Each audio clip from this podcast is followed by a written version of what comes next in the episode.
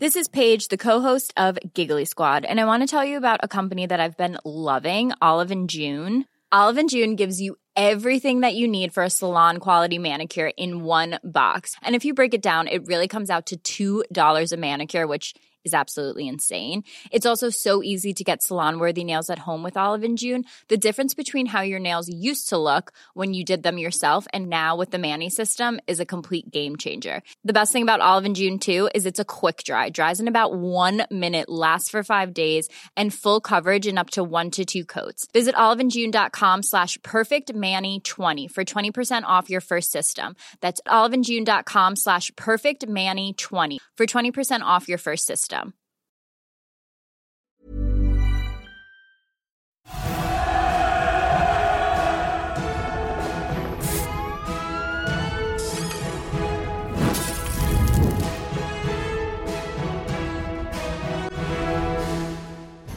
Good evening and welcome to the Independent Republic of Mike Graham. You're with Talk, we're on TV, we're on radio, we're online, and of course we're on your smart speaker. Coming up, the Rwanda ruckus continues. The vote on Rishi Sunak's flagship policy drags on as we await a decision live right here. Fresh health concerns strike the royal family, sidelining King Charles and the Princess of Wales.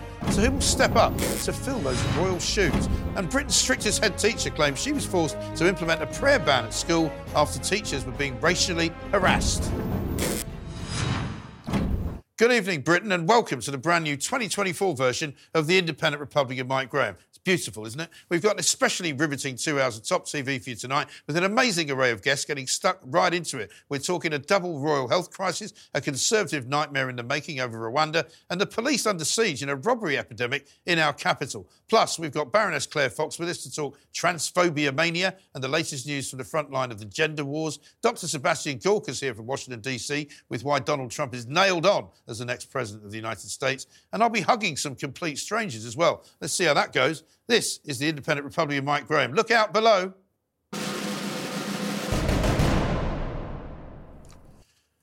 Shockwaves hitting the news today with two major surgeries coming out of the royal household. The King will attend hospital to be treated for an enlarged prostate. Meanwhile, the Princess of Wales is recovering after planned abdominal surgery.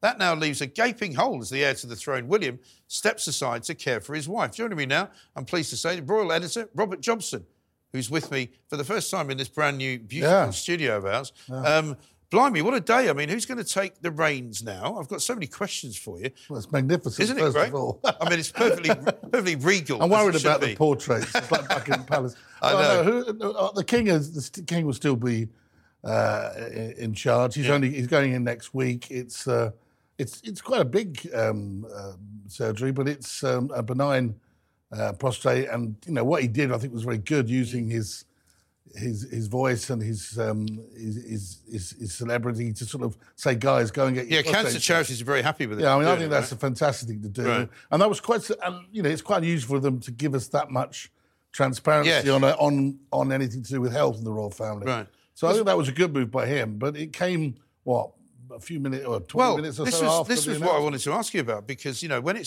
first started to, to, to appear to be um, the story was all about Kate, the Princess of Wales, and I came in and I was talking to Kevin O'Sullivan uh, uh, on his show today, and I said, look, I don't want to pry into what is going on there because I think she's entitled to an element of privacy. They've said quite a lot about what it is. People can speculate if they wish. I, I don't particularly want to do that because I think she's entitled to, to recuperate and recover. But she's going to be out for a couple of months, so it's, Yeah, it's quite, quite- it's quite quite a serious yeah. thing. And what Yeah. we know, for example, I think, is that it's not cancerous, right? Yeah, we do know that it's not cancerous, and that's not coming from any, you know, nefarious means. Mm. It's coming from sources, i.e., aides close to her, who've said that They're happy to s- rule to that share out, that, yes. to make sure that's what. out. I mean, but you know, it's obviously quite significant. Mm. The palace themselves called it a significant announcement, and you know, the amount of time she's off, it means they're down. At, they were going to go to a uh, overseas trip. I think they were talking about one of one of the bases, Mm. uh, military bases, and then there was a big trip to, scheduled in for early early uh, 2024 to go to Ro- uh, Italy, to Rome. Mm. Right. So that's not going to happen by the look of it. And Right. so, you know, that does make you think that although they're saying this was planned, it depends, you know, that means it's not an emergency. Right. It's an elective surgery, It's right? yeah. She hasn't been out in public really since Christmas, has she? No, it's an elective surgery, but it means that, you know, the fact that those things were definitely going to happen Right. as- as early as probably a couple of weeks, or a week or so ago, suggests that this is a development rather than it being like playing months. Mm. So yeah, advance. so something maybe took a turn for the worse. Because my initial thought as well was, as, as I was sort of just we just finished doing that, went upstairs. Suddenly there's more breaking news about King Charles. I thought, blimey. Now, is it possible that those two things are a complete coincidence? Because I don't think it is. And, Well, I, and if it's not, I don't. I mean, I don't believe the palace would do that. Like, you know, they'd have a grid system here and they work out how Right. they're going to announce it. I think it was done on purpose. Right. Um, not in any way. To, to, I think that the king side of things was quite clever because it it detracted from from the, the, the attention on Kate, which would have been Yeah. Well, Um, it sort of did both, didn't it? Because in one sense, if you just announced that the king was going in for a prostate um, procedure, might, people might have talked about it more in terms. they would have done. You know, No, they would have is done, he yeah. is, is he in ill health? Is he? You know, he's older. Um, is there a problem? Is he going to go under some kind of anaesthetic, general anaesthetic? I don't know if he is. I think he probably is. Um, and if the- they, I think yeah. if they'd announced that for, for only, then there would have been a lot yeah, more about they would have focused on his age and Yeah. what's happening Right. next. But yeah, no, it's still quite, um, you know, quite a major moment because you got at the moment we've probably got four key royals. You know, the, the king and the queen and the prince and princess of Wales. Well, two of them are going to be out of action for. Right. a while. Because didn't we have this happen after? I can't remember if it was after the coronation or before, where there was a bit of a row between Harry and Meghan and the, and the palace, where it was all about stepping up. Yeah. and so And they never so- resolved it. No, and so Sophie um, stepped up to be the Duchess of Edinburgh. I Yeah. think. and then also um, you've got Edward doing more as well, because I mean there were obviously wags. Well, technically, they're in the in the in the order. You know, they're higher up than Princess Anne. Even though a lot of people would quite like to see Princess Anne Yeah. as the council of state, they will. Uh, technically, if say the king is not able to fulfil his duties, which he will be able Yeah. to, um, and, and that William will then, as council of state, will will step will step up, and also as heir. Right. But after that, you you're looking at. Um, You've got um, Edward and so Edward as, and uh, then of course you've still got Andrew and right. Well, Edward, Andrew and um, Harry And as Harry, councillors of state. That's Right. They still are. so Harry still has a possible role then. I can't see it happening. No. because he's not a working royal, nor is Andrew. But they are still on the. Say, An- say this had happened and Wil- William was out of the country, say in Italy on that Mm. tour, then they would have required a. You know, then the council of state dealing with business at home Right. would have to be most likely be Edward. Right. But you know, you are coming then dealing with.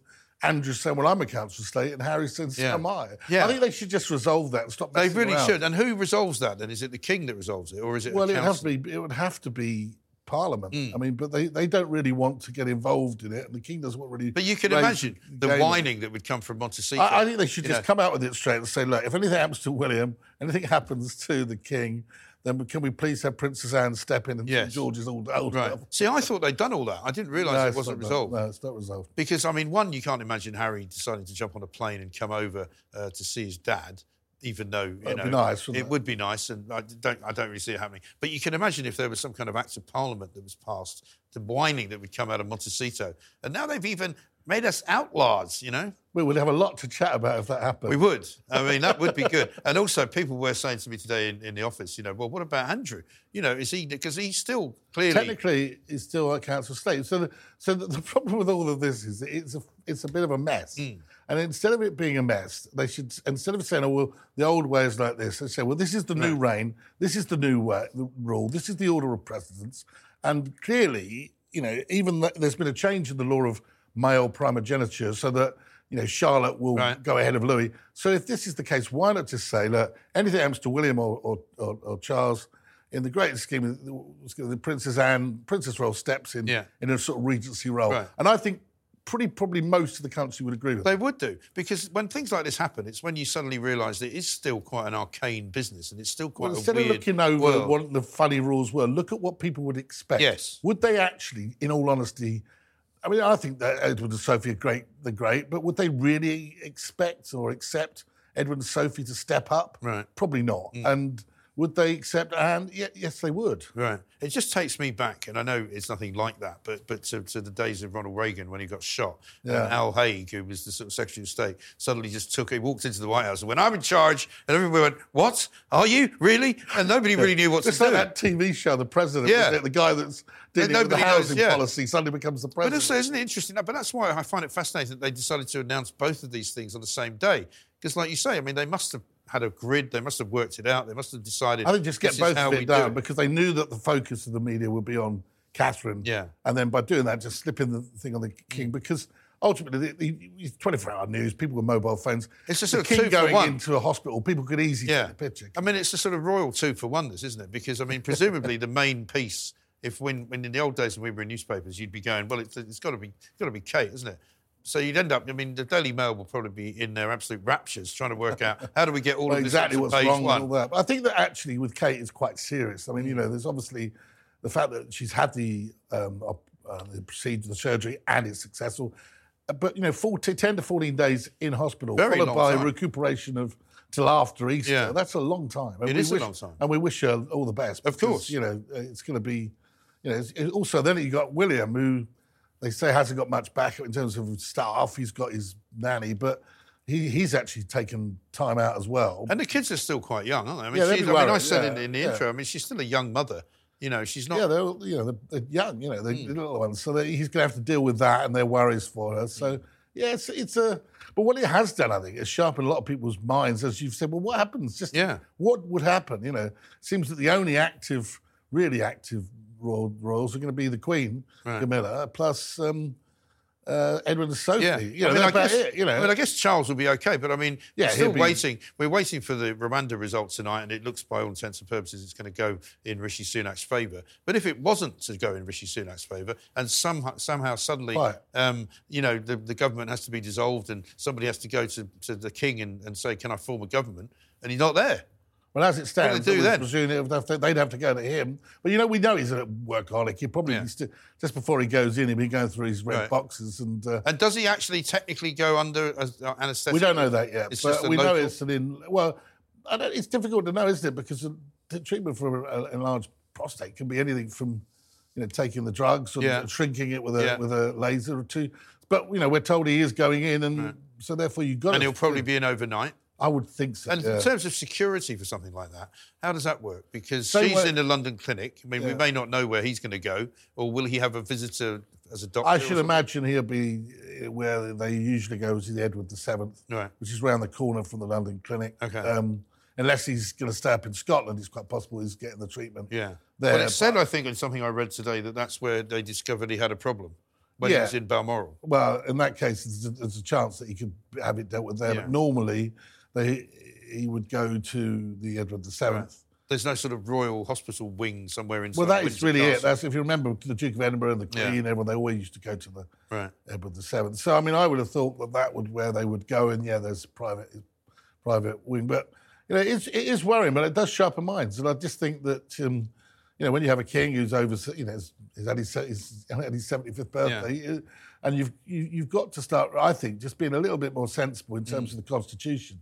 and so have Parliament. And nobody's, you know, we've just had we've just we've just lost a monarch. We lost Yes. the consort. It does happen, you know. We've had it for so long. Everyone put it out your mind. Of course. But, but you know, you, you have to be on your toes with Right. these things. And I think he's cancelling a few meetings that he's got Yeah, he with, will do, yeah. heads of state and all that kind of thing. Yeah, So- but he's you know he's flat out by you know this he does all these things. So I think that it's going to be someone's going to have to step into that position. I should imagine it. Mm. Yeah. It'd be William, but it's not exactly the right time for him to be doing it. No. he's got his three kids and his wife in hospital. Right, and it's going to be difficult. Next few busy few days for you coming up, I imagine. Well, we'll see what happens. Absolutely brilliant, Robert Jobson. Thank you very much indeed. Pleasure. Um, we'll talk some more about this, of course, coming up a little bit later on in the show. You're watching uh, the incredible revamped Independent Republic of Mike Graham. Coming up next, has the Rwanda rebel debate managed to sink Sunak's migration plans? We'll be speaking to our chief political commentator and getting the inside scoop from Conservative MPs down at uh, Westminster. We'll have the latest from there next, so don't go anywhere.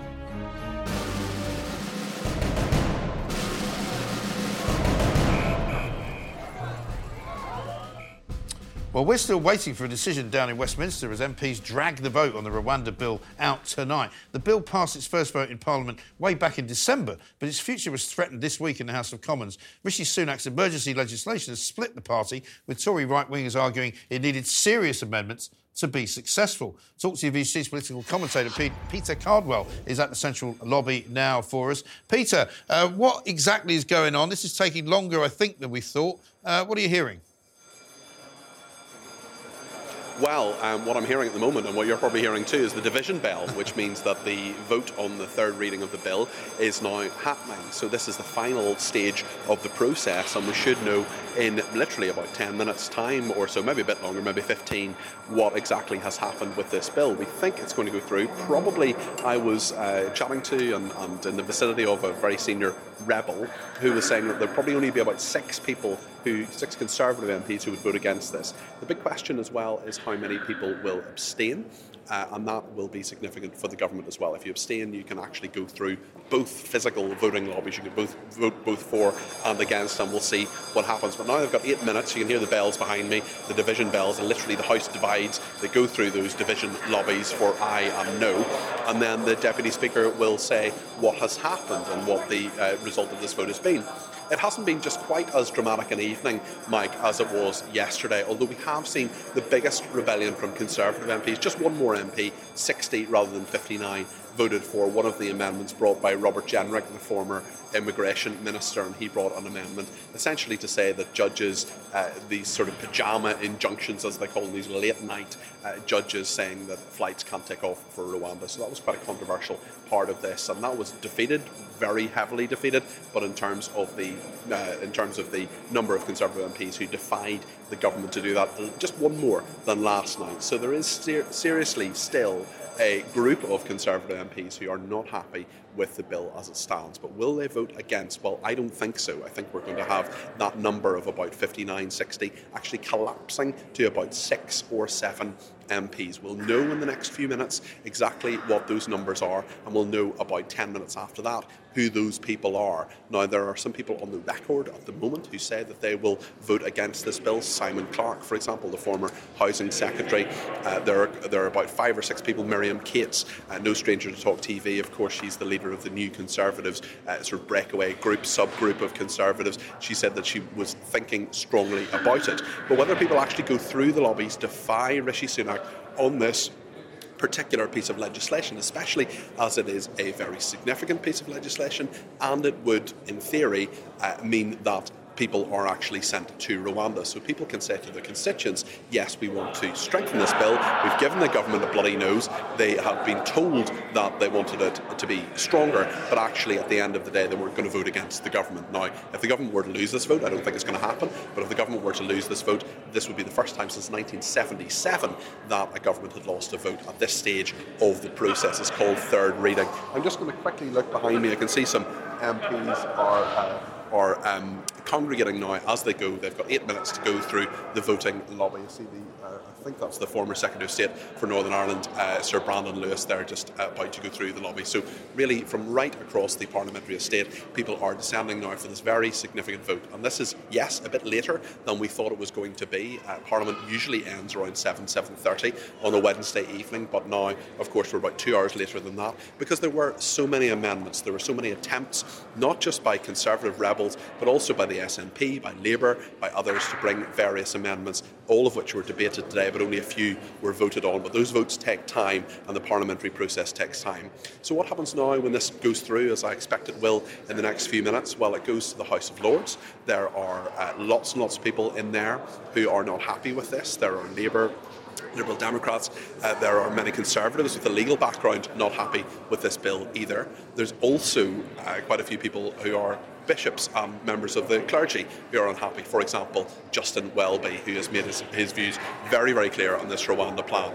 Interesting today as well in, in uh, Davos at the World Economic Forum because we had Paul Kagame, the leader of Rwanda, saying quite quite weirdly actually saying that he would happily give back the 240 million pounds that Britain had already given Rwanda on this if the scheme wasn't going to work. So it's hard to see what, and how in any way that's helpful to Rishi Sunak, especially as he stake really his political career on this. Certainly, uh, this, I think, as I say, I think this will go through. I think it'll be fine. But there is a world of pain in the House of Lords, and especially when you have the leader of Rwanda saying those words today in Davos, sounding not particularly enthusiastic about this plan, which certainly uh, would give credence to the thought that the Rwandans are perhaps not, perhaps thinking of backing out, or at least not as enthusiastic as they once were in this.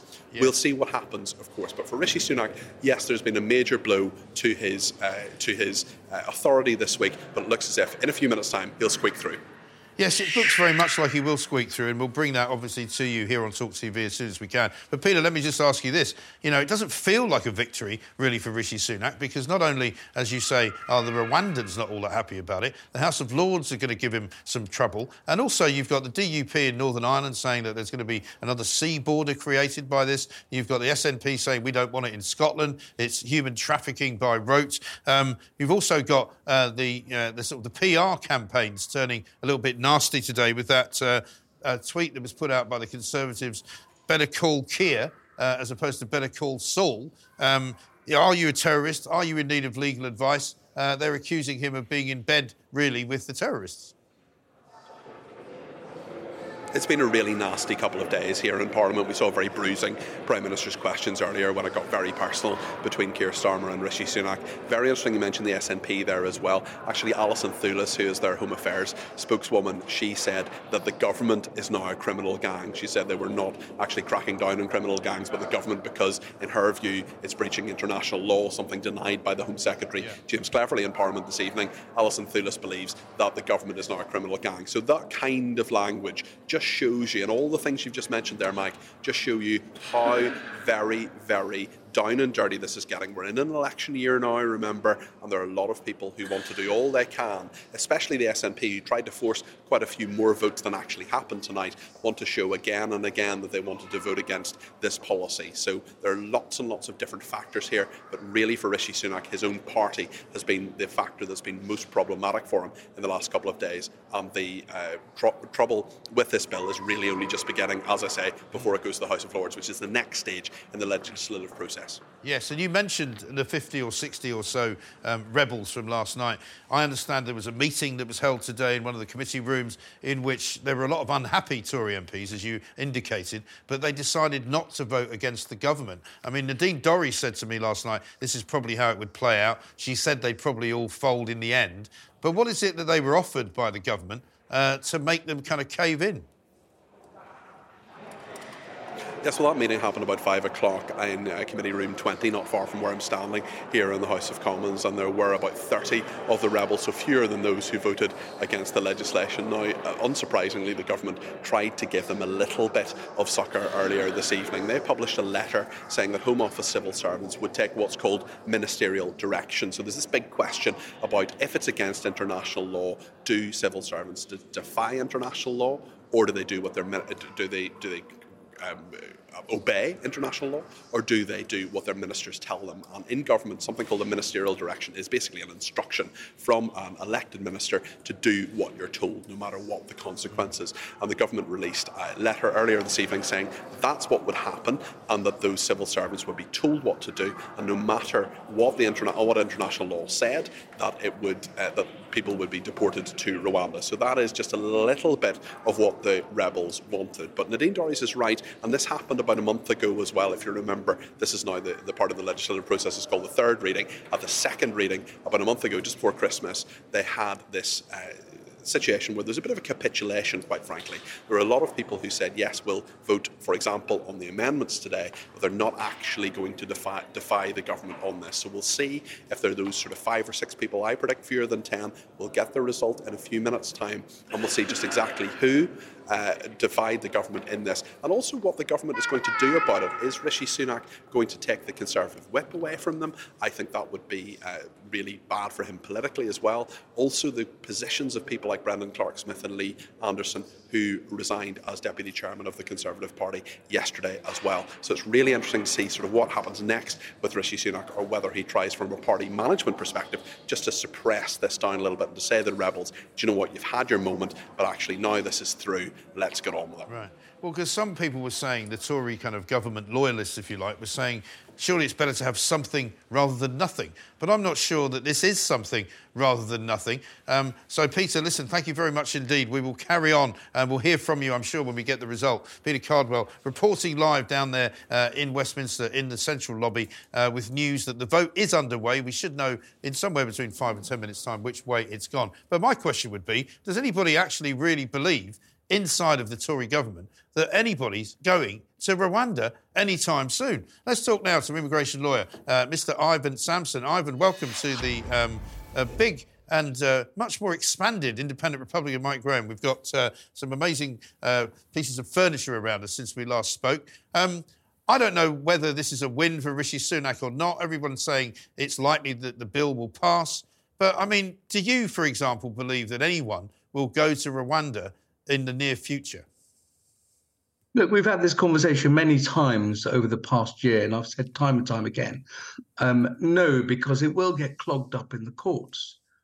Um, the government is trying to shackle the courts. It's trying to um, look, it's the first time in history that a government has had to uh, tr- attempt to enact a bill to declare a country safe. It's having to do that because of the Supreme Court rulings, which is in back in December, which says it wasn't safe.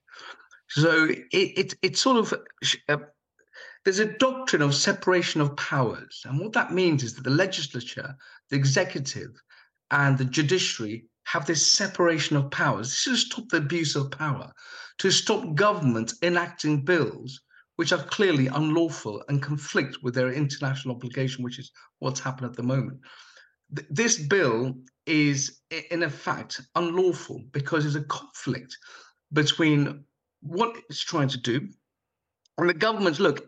Parliament can enact any law for for domestic law, but it, what it can't do is then say that that law complies with international obligation, which is what it's done. And what what what the bill is trying to do is to dis um, is to remove the Human Rights Act. So we have a set of human rights for us and a separate set of human rights for probably the most vulnerable people coming to our shores. And we're, we're, we're, we're just removing them from the protection of those human rights.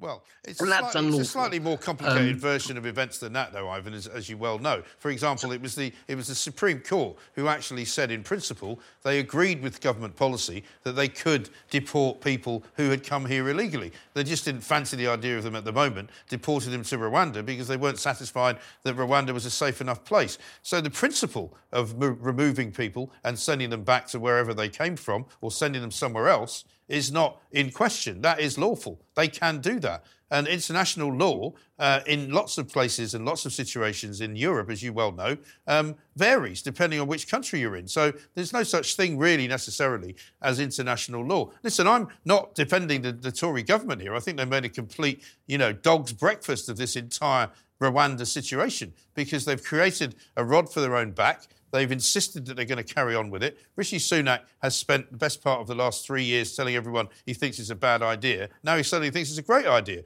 And I think, in principle, an awful lot of people know that when you talk about some of the most vulnerable people uh, in the world, they're not necessarily arriving on these boats because we know, for example, that 17,000 of these vulnerable people have now disappeared into the undergrowth, if you like, of Great Britain, and nobody knows where they are. And we can only hope that they're not doing anything which might be in some way dangerous for our society. So something has to be done. And unfortunately, um, the lawyers and the people who will continue um, to fight uh, uh, the government on this. Oh, hang on, we've got a verdict coming up. Let's go live to Westminster.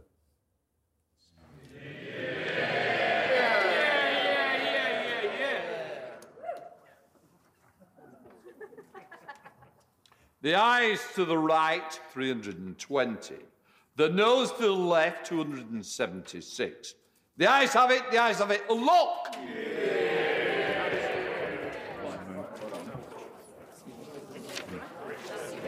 I'll just let the chamber clear and then, and then we'll... Thank you, that's a good idea. Looks as though the uh, win has come for Rishi Sunak. He doesn't look particularly triumphalist. It's a shame that, uh, Ivon. I thought my soliloquy was far more important than the actual announcement of the uh, the vote. But, but never mind. Um, let's just go very quickly back to Peter Cardwell. Peter, tell us what that actually meant. Well, we don't know quite yet because we don't know how many Conservative uh, rebels there were, but certainly a victory for the government. And we'll know when the breakdown comes through in a few minutes' time how many Conservative rebels there were. But certainly a victory for the government, a majority for them, and not nearly the catastrophic result that was worried about at the time. So Rishi Sunak will probably breathe a sigh of relief rather than looking particularly triumphalist with this. But yes, the government's Rwanda bill has got through this stage and now it goes to the House of Lords. Thank you very much indeed. Um, one quick word back to, to you, Ivon, because I wanted to get your um, comment on what I was saying there. You know, something has to be done here. You and I have had differences of opinion about it all, all the way along. Um, this is not the answer, is it? Let's face it. It's not. And, and look, we have a constitutional crisis. I don't think you understand. I mean, this bill is it's it, it, it's it's a central plank of the government's policy. But will it work? Very unlikely, Very because unlikely. only fi- about 500 people are going to get sent to Rwanda. Is that going to stop the small boats? It won't. But what's really worrying, this is what worries me, is the government is saying to the courts that "Oh, we want you to ignore what the evidence is. We want you to ignore your previous ruling.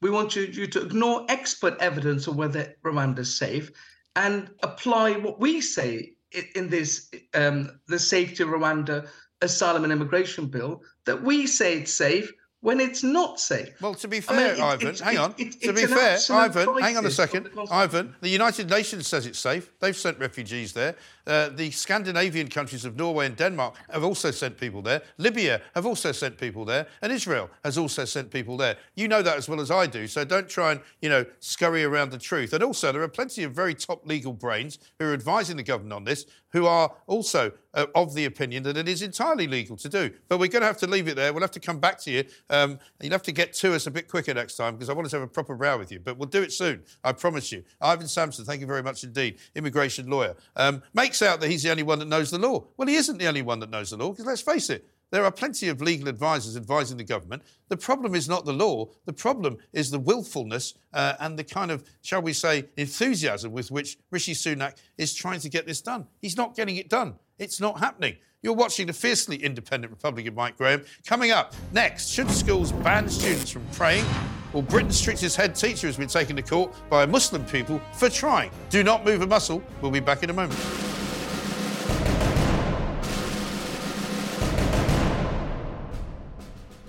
Welcome back. You're watching the Independent Republic of Mike Graham right here on Talk TV. The rebellion consuming the Conservative Party over the Rwanda bill came to a head tonight, but not much of one. The Prime Minister fought Conservative rebels as enough MPs backed his government's key safety of Rwanda bill at the third reading. Uh, those in favour, 320. Those against, 276. A majority of 44 for the government. We'll find out which Tory MPs actually voted against it, but there weren't very many of them. I'm joined now by the former Brexit Party MEP and director of the Academy of Ideas, and of course, a member of the House of Lords, Baroness Claire Fox. Claire, welcome to the, uh, for the first time, I think, to the new. Um, the new studio. New and improved uh, independent Republic of Mike Graham, but still just as troublesome as we always were. Good to hear it. What a mess Sunak has made for himself. I mean, he's basically created this kind of, um, you know, issue that he said years ago he wasn't in favour of. He's pushed it to the limit to make it somehow a bill that now passes into law. He's going to have a fight with the House of Lords. He's going to fight with everybody else in the Tory party. And for what? Exactly. I think that the thing that's really galling is last night there was great, almost excitement in Yeah. the room that we had this big rebellion and that there was all these brave, courageous uh, Tory MPs were going to go against and going to really fight on Yeah. behalf of the people. Anyway, that ended with a bit of a damp squib because in the end they haven't had the courage to go against the government. Having said that, having said that, this bill is bonkers. It is. Because what people want is for the government to control the borders Yeah. and to deal with the boats. Right. And anybody sensible you talk to doesn't think that the Rwanda bill, No. amended or not, either which way, whether you were the Everybody's or given not, up on it. Everyone is just like, and when you actually go and talk to, um, uh, when I say go, go and talk to voters, but you know, you talk to anyone, right? They'll just say they think that getting the bill through is what we want. Yeah. But no, that it's become symbolic. Yes. And I think, by the way, when it gets to the Lords, I'll find that symbolism will annoy me because all of the people arguing against the bill will be people who do not believe that the um, control of borders is an issue No. and will try and delegitimize anybody as uh, uh, uh, worrying about, Yes. um, you know, illegal migration or whatever. They'll try and characterise those as, you know, xenophobic, ignorant Mm. Yeah, people. the right? usual stuff. Usual. Yeah. So I'll then start myself. I'll then start ending up saying, "How dare Right, you?" of course. Having said that, and and of course, by the way, I want to stress the international, uh, the, the, the promotion of international law to stop a democratic decision is outrageous. It is. But I just don't want this bill to be the issue. Well, exactly. I've just heard the same nonsense from Ivon Sampson, who's an immigration lawyer, who I have plenty of rows with, and another one tonight, because he is of that uh, school of thought, which is that you know uh, we shouldn't be interfering with the, le- the legal process. You know, Parliament is not able to change international law. Well, it is actually, and I don't actually accept that, that that's the legal position, because again, he is one of those who says, "Oh, these are all terribly vulnerable people." Well, seventeen thousand of these vulnerable people have now disappeared into the- the countryside. I, I think it's been interesting, Mike. I don't know if you've been following what's going on in Ireland at the moment. But I think it's interesting that a county council, Mayo County Council, has actually just um, voted that they're going to cut off cooperation with the Department of Integration, it's Yeah. called. Because they're basically saying, can you stop sending people here Well, Ireland's in these a mess, circumstances? But the thing that I, I liked about what the councillors across the party said Hmm. was they say it's not fair on the people, it's not fair on the refugees or asylum seekers either, Right. whichever states they are, because they're going to get blamed for everything. That- No wonder we're going to create resentment. Hmm. Yeah. They're going to get scapegoated. But this is again, I mean, going back to your time in in in in, uh, in Europe when you were an MEP, you know, this kind of project that's that's gone completely haywire and wrong. That started with Angela Merkel all those years ago when she decided it would be a great idea to offer asylum to anyone from Syria who was running away from a horrible war, and everybody went, "Yeah, I'm from Syria," and suddenly there was a million people coming into Germany, and we've never recovered as Western Europe. I think that that one of the things that I'm sure that you know you'll discuss with uh, you've got a really great panel on later, and I know they've got very strong on, views on this. But what I think is we need to actually have a sovereign policy on what refugee status is. Mm. Yeah. Make a decision ourselves Well, they're doing as it a in Germany, country. they're doing it in, in Italy, and they're doing it in France. There is no doubt about it. The sense of uh, fleeing from uh, a war and terror still happening in parts Yeah. of the world, but we associate that, and we do associate it with post the Second World War, people trying to get out of Nazi Germany or escaping the horrors of Stalinism Mm. or whatever it is, and that's what the Refugee Convention was. Things have changed, Mm. and you do have to say, well, let's talk about it now. You'll know. I mean, the House of Lords, by the way, it's not just like people flying war. The big thing everyone says climate change. Mm. There's lots of climate refugees. And we're told that we've got to accept that the world is now full of people Yeah. who need to come I mean, here. it's nonsense. And, and, and what I think it's discredited Yeah. the honourable, generous, uh, historic way that we've welcomed refugees. And I think we should continue to do that, but not just because people have called But them not en refugees. masse, and not when no. we've got a million people coming legally as well. Yeah. In addition, and all of that. But that. also because they bla- they absolutely gaslight people and Yeah. say when people say, "Well, I don't think they are legitimate refugees," they say, "How dare you Right. say that? You racist!" It's like Right. so you're not allowed to challenge no, it. it's Anyway. nonsense, absolute yeah. nonsense. And let's have a look at one of the sort of, I suppose you might say, the following on subjects from that. Katharine Birbalsingh, front page of the Telegraph today. Uh, we've been talking about it all day on Talk TV. Um, there's a lawsuit going on because she runs a very successful school here in London uh, in which she does not practice praying. She does not accept praying from any form of uh, religion, regardless of what form that religion takes. Of course, it wouldn't surprise anyone to know that some Muslims have objected to that and they've gone to court to try and force her to let them pray. There's a number of interesting things here. I mean, first of all, it's quite. I think that probably people would have associated Katharine Birbalsingh's school with the kind of school that would everyone would be praying, Yeah. you know, and saying the Our Father every Right. Mm. morning. You know, House of Lords, they start with prayers. Yes, right. Mm. Because the bishops are in there and they lead prayers every day. And uh, actually, sometimes I go in. It's nice to have a quiet few Mm. moments, right? Um, but Katharine Birbalsingh has actually said no prayers of any Right. denomination. She wants people Which sounds fair to me. she wants people to forget what ethnicity they are or what religion they are when they go in the school Mm. and just concentrate on, as she says, being part of a country, being part of a school. She says country. She says that's the thing that's beyond you. You live in Yeah. Britain. And we then want you to concentrate on acquiring the knowledge that we think a, a a citizen Yeah. of this country should have. And then they teach them very well. So that's that. And she's in this ridiculous position now where the usual people who would be saying we shouldn't have prayers Mm. in schools, we should how dare we have the indoctrination of religious schools, Right. are now demanding that we give prayer rooms Yeah. and regular prayer sessions to these pupils. We have to say that over half of Katharine's Burble Singh school are Muslims. Right. And as far as I can see, most of them are not demanding prayer rooms Right. and demanding prayer. No, they're not. It's also the And neither case that their most parents are begging Katharine Singh to let them get into this Hmm. school So this appears to be a group of very entitled young people, Hmm. and we know you basically say, "Give us what we want, Yes, or else." Or else. And, And I'm afraid, you know, the, the, this time it's because they're Muslims, and that is a real problem in this, because we know that you'd be frightened of being called Islamophobic. Yes. There's an atmosphere there. But it's also the case that in another school, it could be that they demand that they have, you know, regularly, uh, I don't know, net zero. Yeah. Uh, you know, Yeah. kind of. uh, Stations uh, of the yeah, cross, No, why not, exactly. you know? You see what I mean? I, I, Yeah. just, I just want to say that it's on this instance about religion.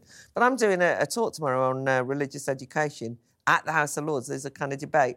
And it's all this how can we encourage people to be RE teachers? They're saying, give them a bursary, do this. I was saying, who'd be an RE teacher? I know. Religion has become a politicised into hiding. identity. Exactly. Yeah. I'm going to use that very example. Yes. You know, that people are frightened that they're going to put their foot in it. There was a, a Christian uh, uh, uh, reverend who gave a sermon in a Christian school. He was uh, reported to prevent Right.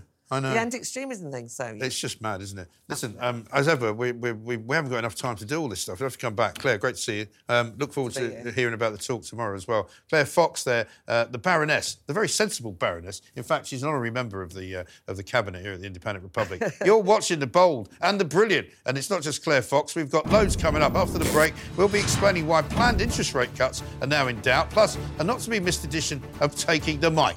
So don't touch your remote.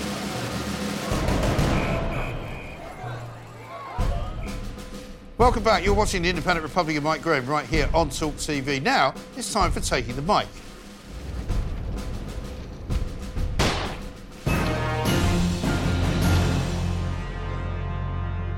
Now, there can't be many people who didn't wince slightly when they heard the news today about the Princess of Wales and the health problems that are going to keep her out of action and out of the public eye for the best part of the next two months. The news about her abdominal surgery will elicit a good deal of sympathy, and so it should. After all, she's still a young mother, and she is to be the Queen of the United Kingdom of Great Britain and Northern Ireland at some point in our futures. Then we were told of an even more shocking revelation about her father in law, King Charles, who will likely spend a night in hospital next week as he receives a corrective procedure to treat an enlarged prostate. Men of a certain age will know exactly what that is like. And indeed, prostate cancer charities are already praising him for raising awareness for men to get themselves checked. For Kate, she will be receiving the very best of care at the London clinic, and that is as it should be. Here at the Independent Republic, we wish her all the best for a speedy recovery. And I'm certainly not one of those that will demand to know every detail of what is clearly a private matter. The King similarly will be treated by the very best doctors that money can buy. Not for either of them, the uncertainty of being treated on the beleaguered NHS. Not for them, the inconvenience of having procedures cancelled, postponed, or simply forgotten about. I was struck by the contrast of what we would be reporting on if there was only one health system in this country, take it or leave it, if there were striking doctors affecting what outcomes these two senior royals might expect, and if shortages of drugs and other medicines might affect how quickly they might recover. And then I read the experiences of our current Health Secretary, Victoria Atkins, today. She was speaking at the Women's Health Summit about what she went through while trying to give birth to a son. She described the NHS ward where she was taken with pregnancy complications like one of the dark corners of the health service. She talked of new mothers suffering hellish agony. And in pledging to improve maternity care in the NHS, she says it is a top priority to ensure that others do not face the fear that she faced. She talked of how unprepared the hospital was to deal with a woman with pregnancy complications, and her story will be a familiar one to anyone who spent time in an NHS hospital in the last five years. Our nation has begun to admit that our health service isn't the best in the world. It's very far from it. But isn't it time the NHS itself began to fix itself? Perhaps if more politicians were forced to use the NHS, it might get better a whole lot quicker.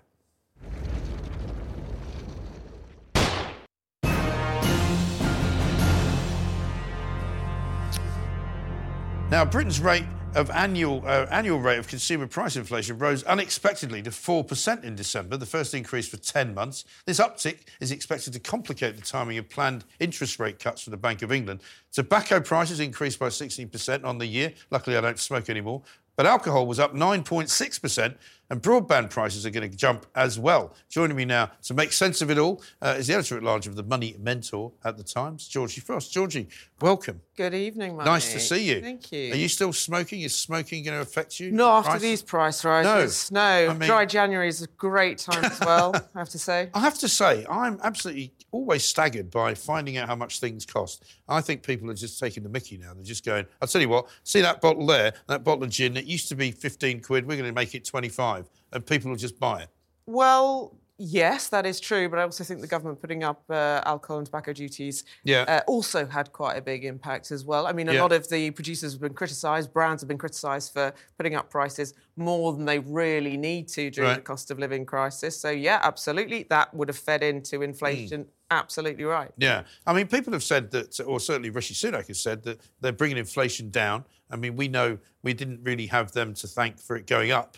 Um, but Apparently, the plan is still on course as well. Well, they keep Even saying it's gone up. Yeah, they keep Yeah. saying they've got a plan. Yeah. Um, but they, they were telling us just before Christmas that inflation was coming down, weren't they? So this is the problem with taking ownership when something falls in the right direction Yes. is you sort of have to take ownership when it goes in the other direction. I think we we're all a little bit surprised Mm. Yes. by today's very tiddly increase Mm. in the uh, CPI rate of inflation. You know, is it disappointing for everyone? Of course, we, we all want to see inflation go towards target. That's two percent, but it doesn't. It doesn't really put a setback into what the Bank of England's Mm. going to do next. The Bank of England have said the whole way through. Hold on a minute. Everybody's getting a bit carried away. I was hearing six base rate cuts next this year, actually. Six. Six. I mean, please. Well, we then did it have went to 13 five, then rises, it went didn't four. We had 14 rises of the base rate, absolutely up Yeah. to 5.25% in August, and it's been held Hmm. while the Bank of England are just assessing the economy and what happens and what happens with inflation. Because, of course, that's what they've been doing it for. They've been raising rates to bring inflation Hmm. down. Not quite sure what the government has to do with it or Rishi Sunak. However, that's what the Bank of England can do about it. There are lots of other external factors going on Uh-huh. which may impact what happens from this point on. We are still on target, as everyone predicts, but as you know, economic forecasts Yeah. are often wrong. I mean, the but Bank of still England on hasn't, target to hasn't to played a 2%. blinder here, has it? I mean, I suppose a lot of people will be watching this going, what about mortgages? Is my mortgage going to come Well, down well, this year or not? Exactly right. So as I said, look, we are actually lower than the Bank of England expected in terms of inflation. So while it's ticked up a little bit, we're still lower than we where we thought we were, and we are still on target to get to two percent. Yeah. Be that as it may, there are lots of geopolitical factors going on in the world right now. Mm. What's happening in the Red Sea hasn't filtered through. Those sorts of issues. Ukraine war still going on. Tensions in the Middle East, and closer to home, Right. we have coming in April national wage rises. Yeah. benefits going up. So I think the Bank of England will be looking at that very closely. The next meeting on the 1st of February, I can't think they're going to cut rates then. Hmm. I don't I think all the noises say that, you know, hold steady. We need to see Yeah. this come to a, a really stable place. Otherwise, what's the point? You're Hmm. seeing it all around the world as well. This path to a 2% target is going to be a little bit rocky. Yeah. So they don't want to disrupt the progress that we've made so far. So I think the first cuts are predicted to come maybe in May. Right. But of course, as you say, what does that mean for, for mortgage borrowers? You know, those on tracker rates, which follow the base rate of mortgage, base rate of interest. Of course, those almost 1.6 million people who are coming off their Yeah. fixed rates will be looking at that going, what on earth am I going to have Yeah. to pay? Yeah. The good news is there's a bit of a mortgage price war going on at the minute. Yeah. But look, if there's There's another war going on at the minute as well. We have to get out of this because we've run out of time. Oh, I'm sorry to say. that's but listen, don't worry. Thank you so much. You're watching the groundbreaking Independent Republic of Mike Graham. After the break, we're bringing you another hour of great content. Trump turns up the heat on President Biden as the Republicans continue their quest for candidacy in New Hampshire. Strap in. We'll be back before you know it.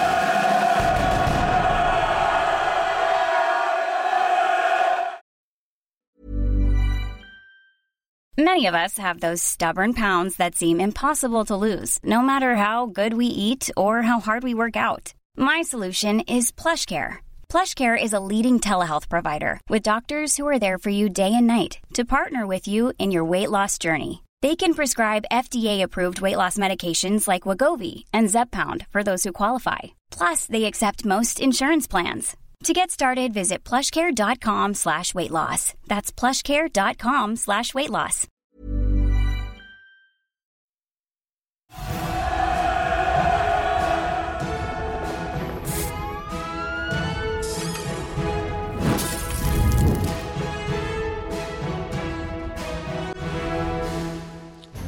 Good evening and welcome to the Independent Republic of Mike Graham. You're with Talk, we're on TV, we're on radio, we're online, and we're on your smart speaker. Coming up the ayes to the right, 320.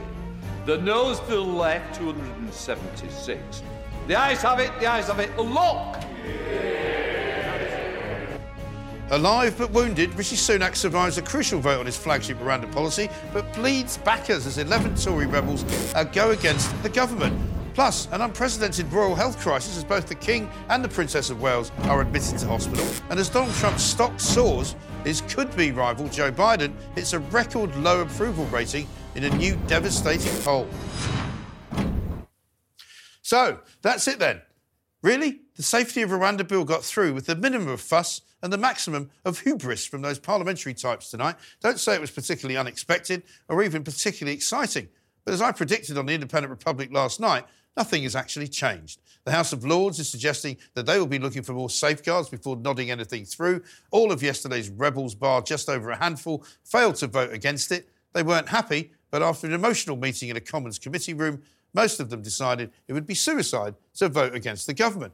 The DUP is threatening that the law will almost certainly isolate Northern Ireland again and leave a massive immigration border somewhere in the Irish Sea.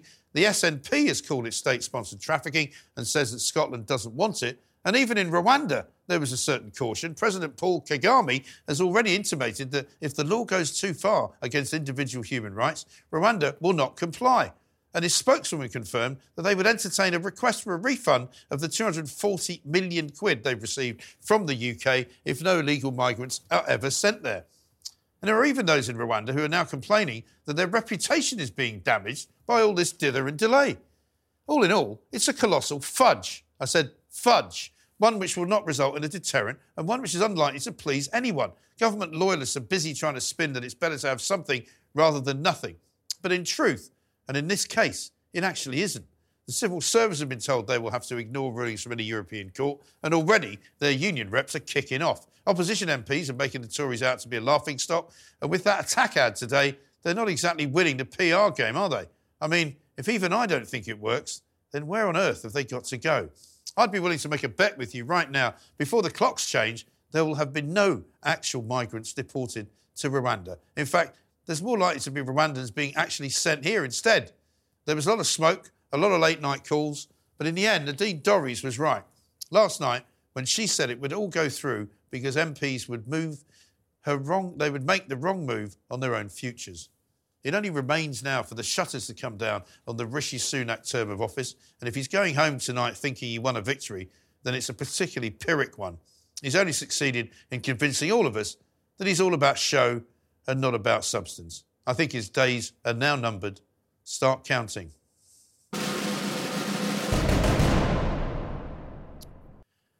Later on in the show, we will be bringing you a first look at all tomorrow's front pages. Um, but of course, before we do anything, we've got an exclusive look at the Sun newspaper, uh, and it's all about Kate, as we suspected. Royals rocked by Kate Opp is what it says. We'll be talking more about that, of course, with our panel as they come in, coming up a little bit later on in the hour. But right now, we're going over to the United States of America because Donald Trump has taken out the Iowa caucus and he's emerging, of course, as the clear Republican frontrunner. His soon to be rival, if you can call him that, Joe Biden, continues to tank. His own approval ratings are now at a 15 year low, according to a new poll by ABC News in America. Joining me now is my former deputy assistant, of course, to President Trump. Is Dr. Sebastian Gorka. Seb, very good to see you. Welcome to the Independent Republic of Mike Graham. Greetings, greetings. The only host who knows how to use Pyrrhic victories uh, correctly and then has to have a, uh, a, a, uh, little warning on the use of the word fudge. Yes. I do remember a finger of fudge when I was a little kid. I missed those little uh, chocolate bars. How are we doing? Can you just run for office and sort out Blighty? Come on, Mike. I mean, for heaven's Get sake, we've, we've literally spent all week talking about a bill which is going to do nothing to stop illegal migration, is going to do nothing to stop legal migration. We're going to have 10 million more people living here in about 10 years' time. We already can't see a doctor. We already don't have enough houses. You can't get a bloody train. You know, it's a nightmare, absolute nightmare. So, you know, immigration, which the lefties tell us doesn't matter, it's not a big deal. I'm afraid is going to sink Sunak, along with, uh, you know, his policies on what he can do about stopping these boats. Yeah, you, you, and Nigel need to sort out the UK, but but you know you are in uh, far far better waters than we are. So think about what's happening here in America. Uh, recently, we broke all world records.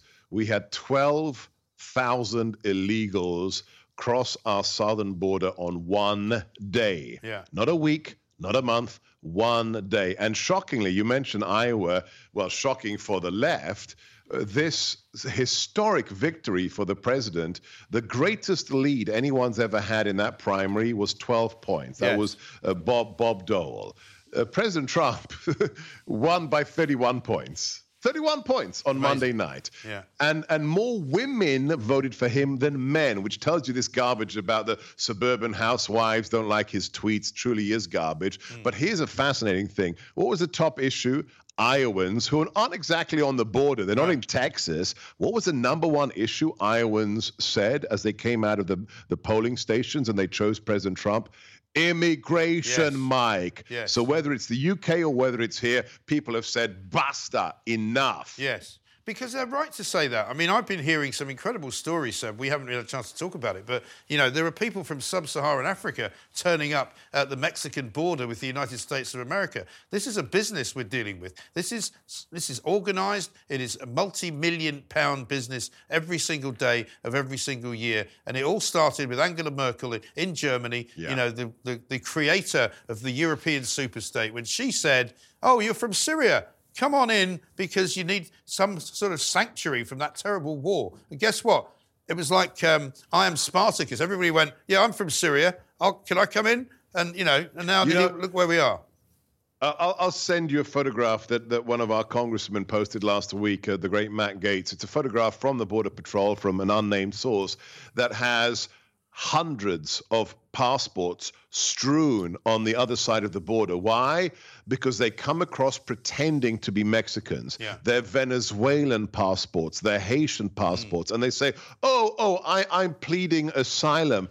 We don't know who these people are. No. The latest estimates are that it's 8 million that have been let in in three years. I would say you can probably double that because there are people that we don't even know cross the border. Yeah. 16 million if you think of 9 11, 9 11 was done by less than 20 guys. Yeah. If I'm ISIS, if I'm Hamas, if I'm Al Qaeda, if I know the border is open, what am I going to be doing, Mike? I'm going to be flooding the zone with my bad guys. That's why borders matter. There is no nation that doesn't police its borders. If you don't have borders, Mike, you don't have sovereignty. If you don't have sovereignty, you don't have a country. You have no control over anything. I mean, look at the state of London. I saw shamefully uh, a place where I used to live not far from, Sloan Kettering Hospital in New York City on the Upper East Side. You know, a horrible, ghastly gang of masked thugs marching past, trying to frighten children, cancer patients, yeah. shouting "Free Palestine!" You know, from the river to the sea and all that. In London last weekend, they were shouting in defence of the Houthis in Yemen. You know, it's not good enough now to get rid of Israel as a state. They now want to support the Yemenis uh, and the Houthi terrorists, and they want Britain to stop attacking them, even though we are yeah. being attacked in the shipping lanes we, of the Red Sea. We've had and we've lost two brave SEALs, two, two of our special forces guys, um, preventing Iran from doing exactly that in just the last 72 hours. But one person here, one politician, has recommended the following, and I'd like to see a, a Brit with a spine in, in uh, you know, the Palace of Westminster come up with this. If, if you're an immigrant, uh, if you're there on some kind of visa, and you're caught at one of these pro-terrorist Hamas demonstrations, you should be deported instantly. Your your feet mm. shouldn't touch the ground, and you should be shipped off to some godforsaken hellhole like Yemen, yeah. like Gaza. Get rid of those who don't believe in our civilization. Churchill was right. The English speaking peoples are the greatest civilization the world has ever seen. If you're calling for their destruction, if you're on the side of the enemies of that civilization, you shouldn't be allowed to be there. It's that simple. Yeah. Are we trying to commit political suicide well, or not? The fact that you saying that is seen by some people as a controversial statement tells you how far we've fallen. It's absolutely right. incredible. Right. But watching Donald Donald Trump in Iowa was, was fascinating and, and, and, and very kind of, I think, thrilling for a lot of people who will see that the world has gone to something that I can't say, even though it is quite late at night, since he left, you know, because let's have a look at why Joe Biden is now so unpopular. Have a look at this. At White House Senior Living. yeah, so this is um, um, uh, Joe Biden, White House Senior Living. This is a video that was made to make him look even more ridiculous than he actually is. But you don't have to do much. This is Joe Biden unable to eat properly, unable to put his jacket on properly, unable to remember who his wife is, unable to remember exactly where he's going. I mean, you don't have to have any fiction there behind that. That's all real footage of sleepy, yeah. creepy, crooked Joe Biden. We, we, we don't need to edit. There are no deep deep fakes. That that is the actual man who allegedly is the president of the United States. Let, let me just be clear to all of your amazing viewers and listeners. Uh, president Trump, my former boss, who's you know trouncing the current incumbent in the polls. He's more than 20 years older than me. So I'm 53. He's in his late 70s. when I worked for him in the White House, Mike, if I had a quarter of his energy I would be satisfied with that. Yeah. People always used to ask me, Seb, when it's 4 a.m., are you the one tweeting on the president's account? I said, Are you kidding me? I need I need at least you know five hours sleep. Right. It was him. This guy's a full. I don't know whether it's the Scottish, German, Irish genetics or something. The, you know some people like Maggie. Maggie allegedly sp- slept only four hours a night as prime minister. Some people are just born to lead. Yes. DJT is one of them. Churchill was one of them. Maggie was one of them. This is what our civilization needs the most. People who who don't just have the energy, but have the love for their country and are prepared to take the slings and arrows. Simply the fact that he's facing 730 years in prison on trumped up charges from Democrat prosecutors from Georgia to New York, and he's prepared to put himself and his family through it again. That's love of country, Mike. Well, I saw um, uh, some more footage of him getting off a plane. I think it was after Iowa, and it was at something like 3:30 in the morning. You know, and, and the person who posted it was like, and I, I think it was it was a Newsmax or somebody like that, saying, you know, Joe Biden calls it a day around about noon when he's had it, when he's had his sort of tea and biscuits Mike. and he's off to sleep because and he hasn't made a statement, has he, about um, these missile attacks in the Red Sea? He's launching um, attacks on behalf of the nation of the United States of America, and he hasn't addressed the United States of America about it. He he has not, and he spent more time on holiday than he has in the White House. Mm. And if you talk to the insiders, just compare this to, to President Trump. Joe Biden gets to work at 10 a.m. and they, they, they have a close on media. They, they you know shutter the whole White House at 2 p.m. Mm. Which, if you actually do the math, that means he hasn't been on holiday for most of his presidency. He's barely been working. If you're doing four hours of work a day and the nuclear football is down the hole, uh, down the hall, the question is, Mike, who's running the country? Who's well, really running the country? Because I guarantee you one thing, as my good friend Dan Bongino, former Secret Service agent, says, it's not the rotting bag of oatmeal in the Oval Office. Well, it seems extraordinary because it's also not the vice president. So, who is the power behind the throne? You know, who's the guy operating the Wizard of Oz? Well, um, I recommend it maybe for another one of your, your shows.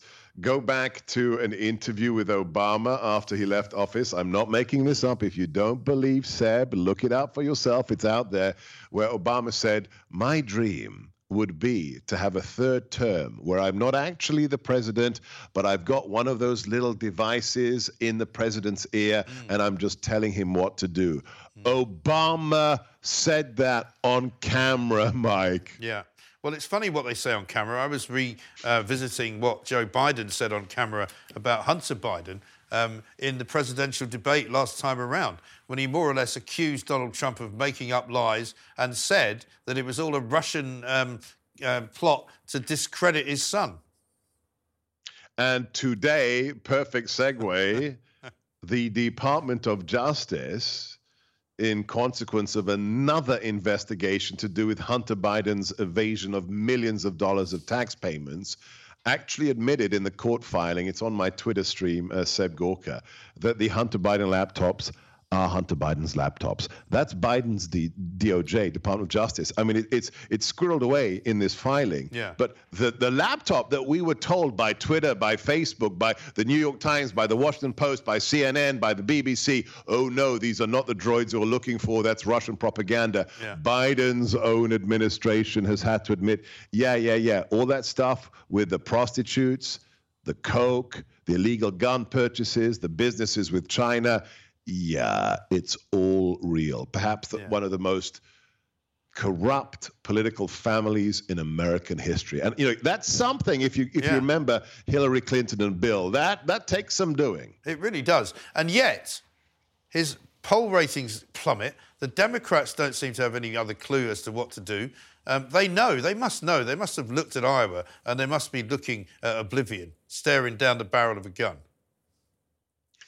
You know, uh, the, the trouble is these people don't live in the real world. I mean, I mean, really, when when when you're so isolated, when CNN tells you you're great, when MSNBC tells you you're great, when the Washington Post tells you you're great, when when you're detached, when, when you've never actually had to, you know, buy petrol and fill a tank of petrol uh, in your own car, when you're getting Hunter Biden's son, just one stat, just one deal.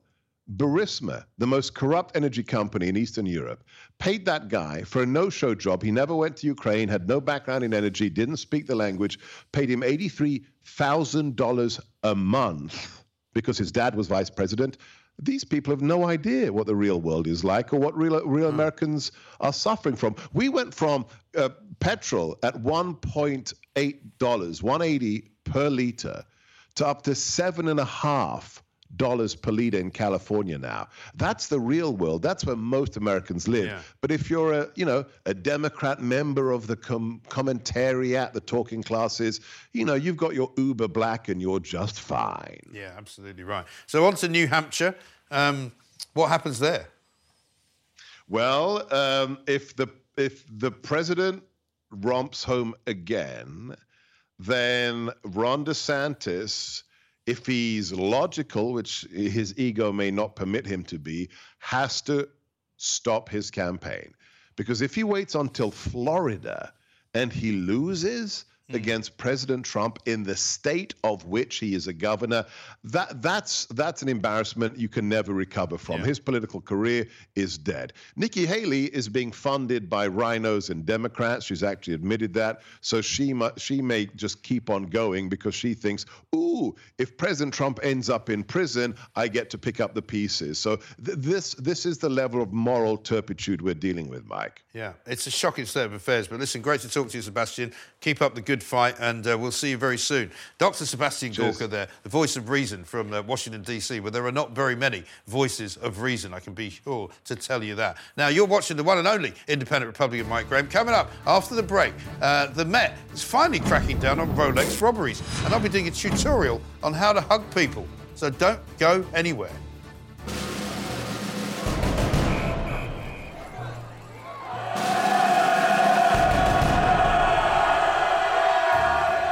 The Metropolitan Police has revealed it's made a small dent into tackling crime on the streets of central London. Authorities released today a dramatic security camera vision from two operations where undercover cops caught robbers in the act as the criminals attempted to strip them of high end watches. The crackdown has led to 31 arrests and currently 21 convictions. You can see uh, the police absolutely getting stuck into some of these characters, which I think is what all of us have been looking for for quite some time. Joining me now is former police detective Mr. Peter Bleksley. Peter, welcome to the show. Thanks very much for joining us. Um, it's quite heartwarming to see uh, good old fashioned policing, as we call it. You see two guys walking down the street, clearly sort of. Um, as, as, as bait, if you like, for these horrible gangs who have been terrorising the West End for probably the best part of a, a good year at least, where they literally just take anything they want and nobody can do much about it. But now finally something's happened. a wonderful bit of police work. Um, somebody from the Met said it was new. It's not new. Undercover policing is decades old, Right. but credit where it's due. Long overdue, but very, very welcome. And the public today have reacted so positively Yeah. towards the Met Police. Finally, Right. we've got a good news story for the Met, and they love it. Because they're doing what they're paid to do, right? They're not dancing about with protesters. They're not giving bottles of water to Just Stop Oil. They're not, you know, making sure that communities are in touch with their feelings. They're just robbing, uh, they're just beating bad guys, basically. Police work Yeah. and not social work. Yes. And that's what the public want. Mm. They've loved it seeing these robbers getting whacked, Yeah. tasered, slung on the ground, Right. handcuffed and carted. Yeah. off. Rugby They've tackled. Absolutely loved it. Yeah. And that is what the public want. That's how their homes, their watches, their Yeah. cars, and everything else, and their loved ones, Yeah. that's how they want them protected. They don't want fluffy. Yeah. They want robust. Exactly, and they want vis- visible um, activity as well. Because I mean, what that will do, hopefully, uh, is it might make these horrible, ghastly individuals who think it's all right to just rob people and rip them off and, and beat them up if necessary. Well, maybe we shouldn't do that just in case they're coppers.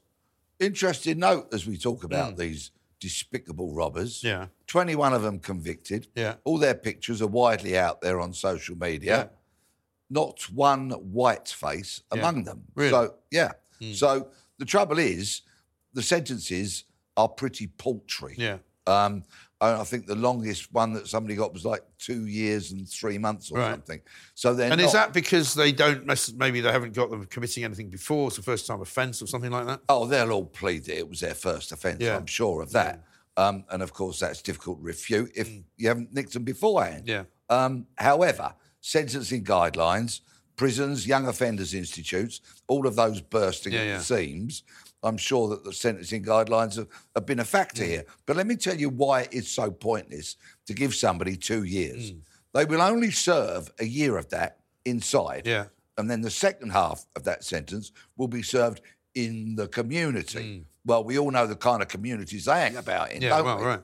And so you're not confident then when they come back out, then they won't actually just go back to what they were doing. Because the waiting list, generally speaking, in a prison, to get on any kind of course, Mm. Yeah. where it be vocational, educational, or psychological, whereby you can confront your offending, Yeah. admit your guilt, and, and, and develop into a better human being, Mm. the waiting list for those courses in prison is about a year anyway. Right. So unfortunately, I feel they're just going to go to crime academies, do their second year with their tag, Mm. Yeah. wearing it as a badge of honour. Right.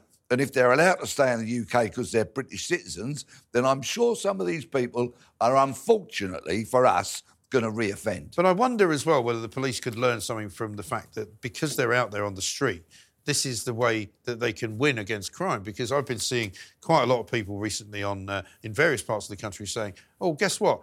I saw a, um, a policeman on the beat today um, in some part of Cornwall or in some part of Lincolnshire, and you know, amazingly." The people that would normally be hanging around, sort of being a nuisance and, and sort of getting involved in antisocial behaviour, weren't doing it. We haven't been wasting our time for all these years Yeah. when we've been banging on about it. Yeah. People and others, of course, have been loud voices as well. Hopefully, the Yeah. police are listening. There's an awful lot of work to be done, and there is still many, many things about policing that they've got to get much, much Hmm. better. But we don't want social work. We don't want police playing politics. They've got to grow up, especially the senior police Yes. who prowl the corridors of power Right. And think that it's all rather wonderful to be in the corridors of the House of Commons, for example. Oh, yes. And those kind of places. Right. What they've got to realise is that ideologically, whether it's far left or far right of politics, the police are seen as a great oppressor. Mm. Right. So politicians don't really like the police No. on an ideological level. Right. So don't try and make friends with them. No. Have whatever interactions you need to, but focus on policing. Give the public Yeah. what they want. People being rugby tackled, people being whacked if need be, tasered if Mm. need be, and dare I say it, shot if need be. Yeah. And deal with it. Do some policing. The public love it, want it. I mean, there's no shortage of bad guys out there. There's plenty of work to be done. I mean, they always say we haven't got enough police. Well, get some more police and do some more of that. Yeah, get away from the social hmm. work. If police officers love the social work side of it, you know, and they enjoy hmm. sitting behind a desk and doing stuff which isn't remotely connected to frontline policing, then go and be a social worker Yeah. and let somebody else come Exactly. into the police who wants to nick bad people. Yeah. It's not very difficult, this is it? Even the commissioner said he would like to be undercover. He said it today. He'd like to be undercover. If they need an oldie Yeah. to pose as a victim, Right. well, I know Sir Mark Rowley's face is pretty kind of recognisable, but I'd pay for the uh, for the aesthetics. Yeah. So you know, wigs and a different Yeah, yeah. nose. Why not? And all that kind of stuff. We're getting some training from an actor to walk with a stoop or Yeah. with a stick, make him look incredibly vulnerable. Yeah. Because he holds the office of constable still. He might be commissioner, but he's also a constable. What a thing that would be if the commish got a little bit of undercover Mm. training, went out, was a decoy, and contributed to yet more bad people getting locked up. I'd love it. I think most people would love it. Brilliant stuff. Peter, good to see you. Thank you very much indeed. Peter Bleksley there, um, talking about what most people, I think, say is a massive blight on our society all over the place. Just robbing people on the street, not being able to go out at night without fear of being attacked, that kind of thing. We'll sort it out. We'll get to it. Let's talk about The Guardian, because yesterday uh, they published an article which suggested you should hug a stranger to get over your fear of rejection. So, you know me, I thought I'd give it a go. So, today we're doing an experiment. It's a social experiment, and it's something that The Guardian suggested. Apparently, they think it's a good idea to go and hug some strangers. So, let's go. Hey Joe, would you like a hug? I'd like nothing more. Come with me.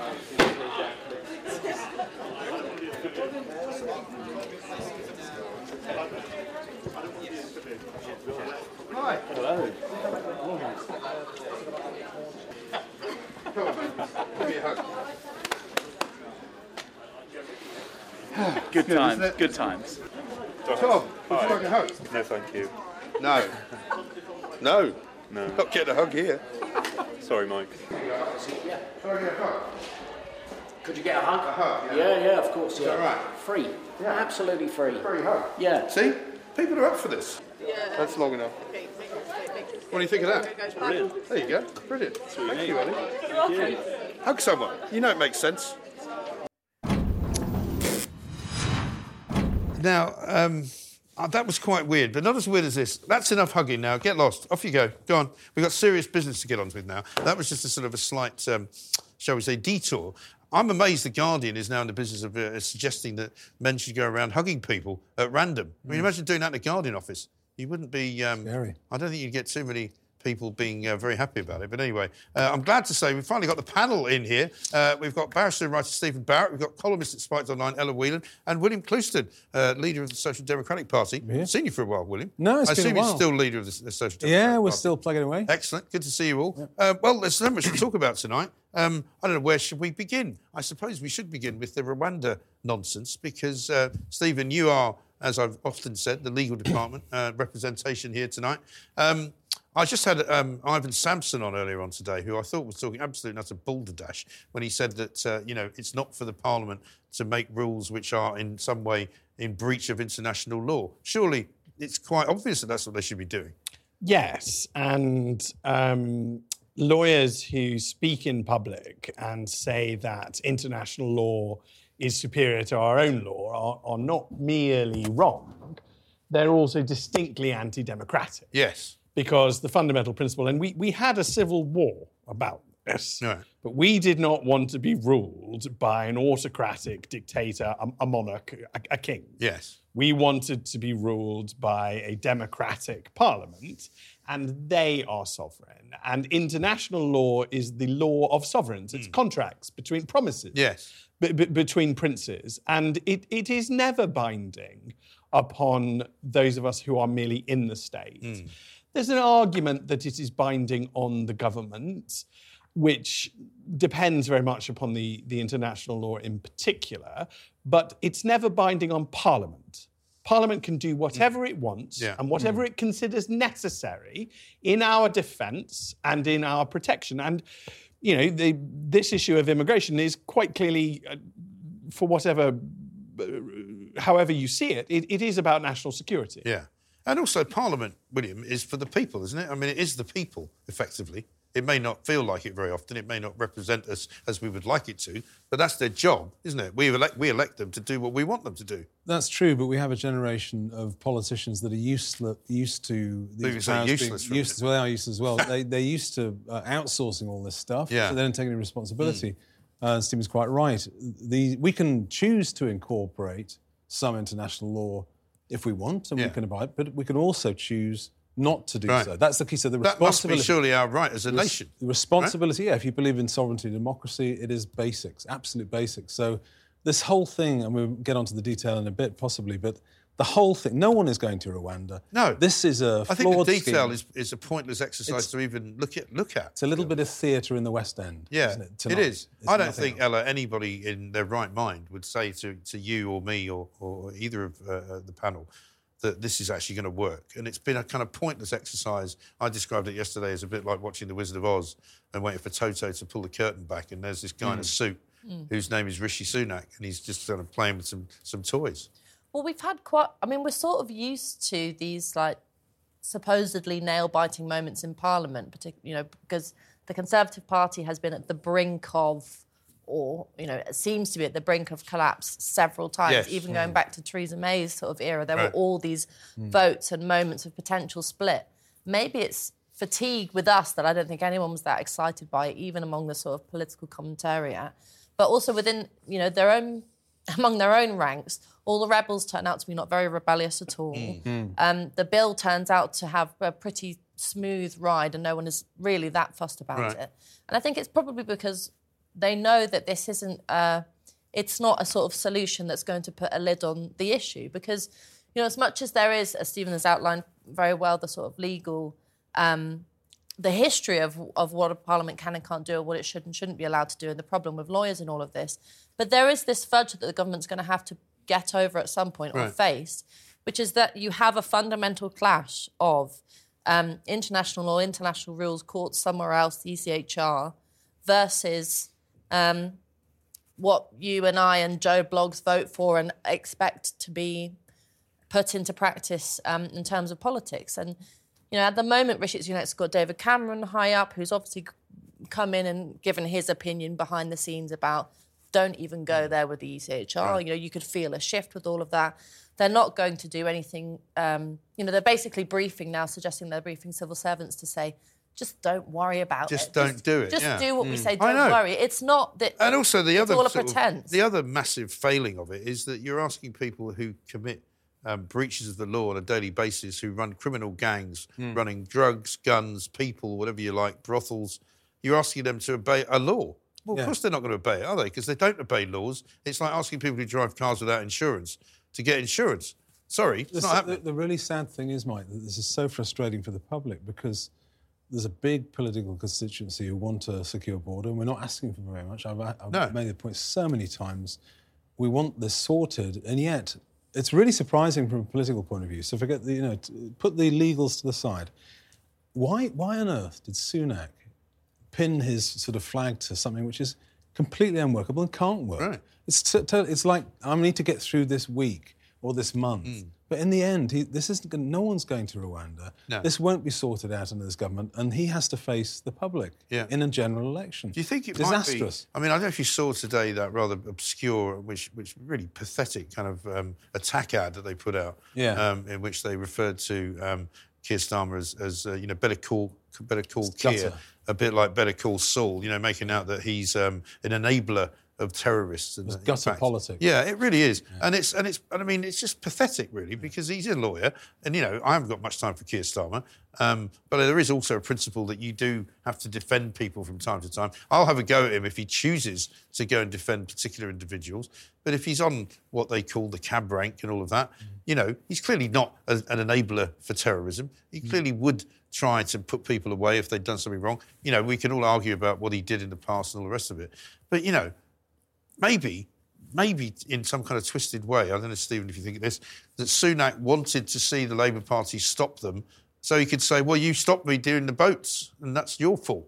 Well, I think it's, it's interesting to pick up on a point that, that William has made because the, the, the- there's something that I like to return to in that we seem to still believe that we should do theatre and new law. Yeah. And you govern a country by doing a bit of theatre, being, by be, being a bit, little bit controversial, which that ad clearly is, getting a bit of attention, and passing a new law. When actually, all that anybody really wants, hmm. and, and this applies to the Met as well. I mean, the, nobody, the Met, Metropolitan Police don't need new laws. Right. They need to enforce the laws they have. Yes. Mm. Well, we just saw what they were doing today uh, mm. in an alleyway in the West End of London. Mm. Carry on doing that, and you'll cut crime overnight. Exactly, and there is a massive public outcry for enforcement rather than new laws. Yeah. And I mean, the, the the small boats invasion could be declared a national emergency. It could Yeah. be dealt with Easy. now. You That's don't right, yeah. need new law.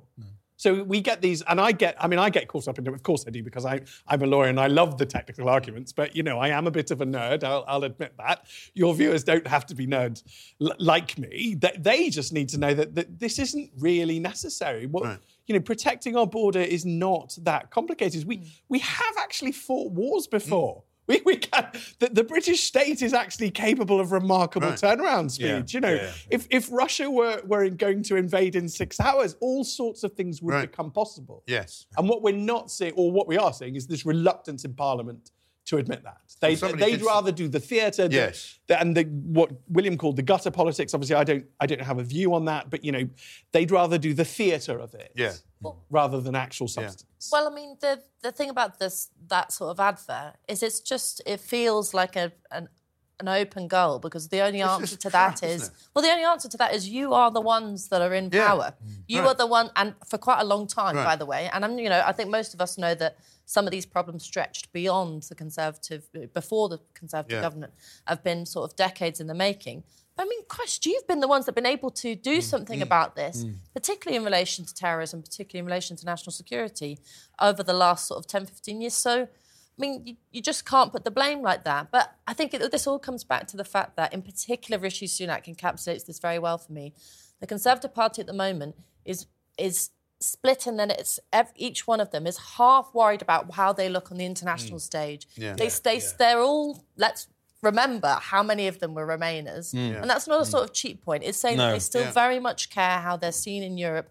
They don't want to go near the ECHR. They don't want to do anything nasty around international law hmm. or do anything controversial. Hmm. Yeah. And that means that this Rwanda plan is a perfect opportunity to look like you're doing something. I think they probably hoped it wouldn't have Yeah. backfired this bad, but it's a big sort of splash. Yes, new law Yeah, will do something, Yeah. knowing that it won't work. I actually think it's that cynical. I think so. they knew it It- it's- hold that, hold that thought, William, because we've got to just take a little break. But we're going to come back. We're going to talk about the Royals. We're going to talk about all manner of other things as well. Um, also, Tom Kerridge too. Um, you're watching the tremendous Independent Republic of Mike Graham. After the break, we'll be jetting off once more. We're going to be talking about a teacher who accused colleagues of blackophobia. She's won a discrimination claim. That story has a penthouse in the world of woke. And we'll look at the headlines in all tomorrow's papers again. See you after this.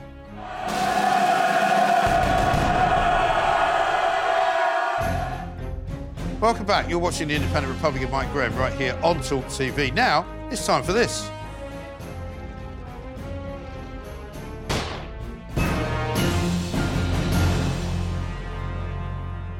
Have you heard about the phobia that dare not speak its name? It's not the usual homophobia or Islamophobia. It's not even arachnophobia or agoraphobia. No, there's a new one out there, and it's been coined by a primary school teacher from Manchester, and she's just won a tribunal case for discrimination. So it must be real, right? It all started when Andrea Mari's voice uh, was let go from her job after 20 years, after six fellow staff at Kings Road Primary School said her relentless complaining about racial issues in the classroom left them all feeling a bit intimidated. She said she was victimised because those same colleagues were practising blackophobia. That's it, right there. A new term and probably a whole new legal definition for a phalanx of lawyers to make a bucket load of money. According to evidence brought before the tribunal, Miss Mayers continually objected to the use of the word black. She also said that a visiting magician should not refer to the pupils as little monkeys, which resulted in the school banning the word altogether. Not only that, but library books were then removed, art displays were taken down, and the nursery caption classes were forced to stop singing a song called Five Little Monkeys. Teachers launched a collective grievance against Miss Mayers, insisting they were too afraid to use the word black in her presence for fear of being accused of racism. Six of them even threatened to stage a wildcat strike, but she's now come out on top, having successfully sued the school and the local council for discrimination. Her compensation will be uh, decided at a later date.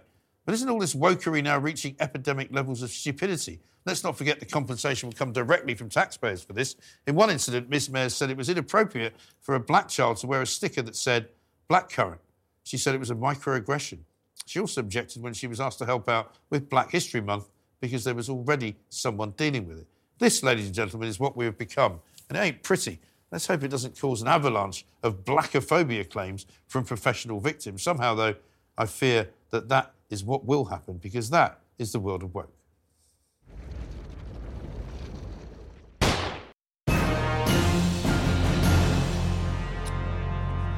So there's a new phobia for us all to worry about. Um, let's look at some other stories from tomorrow's papers, though. And we should, I suppose, guys, look at uh, the royal story. I don't know where you all were, or is it one of those where you remember where you were when they said that the Princess of Wales is in hospital and King Charles has got an enlarged prostate? Do you care? I mean, it's quite, a, it's quite a significant moment. I don't know why they put them both out on the same day. Well, maybe they, they are concurrent, aren't they? So that's part of it. But it, actually, he deserves credit for mentioning it because the issue is a Charles issue. does, yeah, yeah. yeah, of course. And I mean, it could have been kept quiet, couldn't it? So Well, I mean, I think that would have been a mistake. I'm just curious as to who decided to release first the news about Hmm. the Princess of Wales and then follow it literally uh, less than two hours later with news about the King. Hmm. There must have been a reason for doing it like that, mustn't possibly, yeah, possibly. But anyway, it's a it's a big issue for all men, and men should get checked and Yeah. bring it up to public attention. But of course, Kate's getting all the publicity on the front Yeah. pages as opposed to him. Yeah. I'll be there for Kate, says William. Because there is, I mean, a constitutional uh, qu- question here. I had Robert Jobson in earlier, and there is uh, a sort of series of successions which they apparently haven't yet worked out. And there could well be a situation, I know it's very remote, where either Andrew or Harry gets called upon to do some kind of functionary duty. It's it's what I would say on this because whatever you think about the royals is your personal political opinion. Yeah. But we have a constitution with a living monarchy. Hmm. As a result of that, the health of those living of the living monarch and of the successors is always going to be constitutionally important. Yes. It's always going to be on the front page of a newspaper. You know, the, the America's um, supremo, if you like, the, the top of its economy, is, is a document that they can put in a cabinet and they Yeah. can go to a museum and they can all they can all bow. Well, at, every morning at, at, at school they they pledge allegiance to, to their document.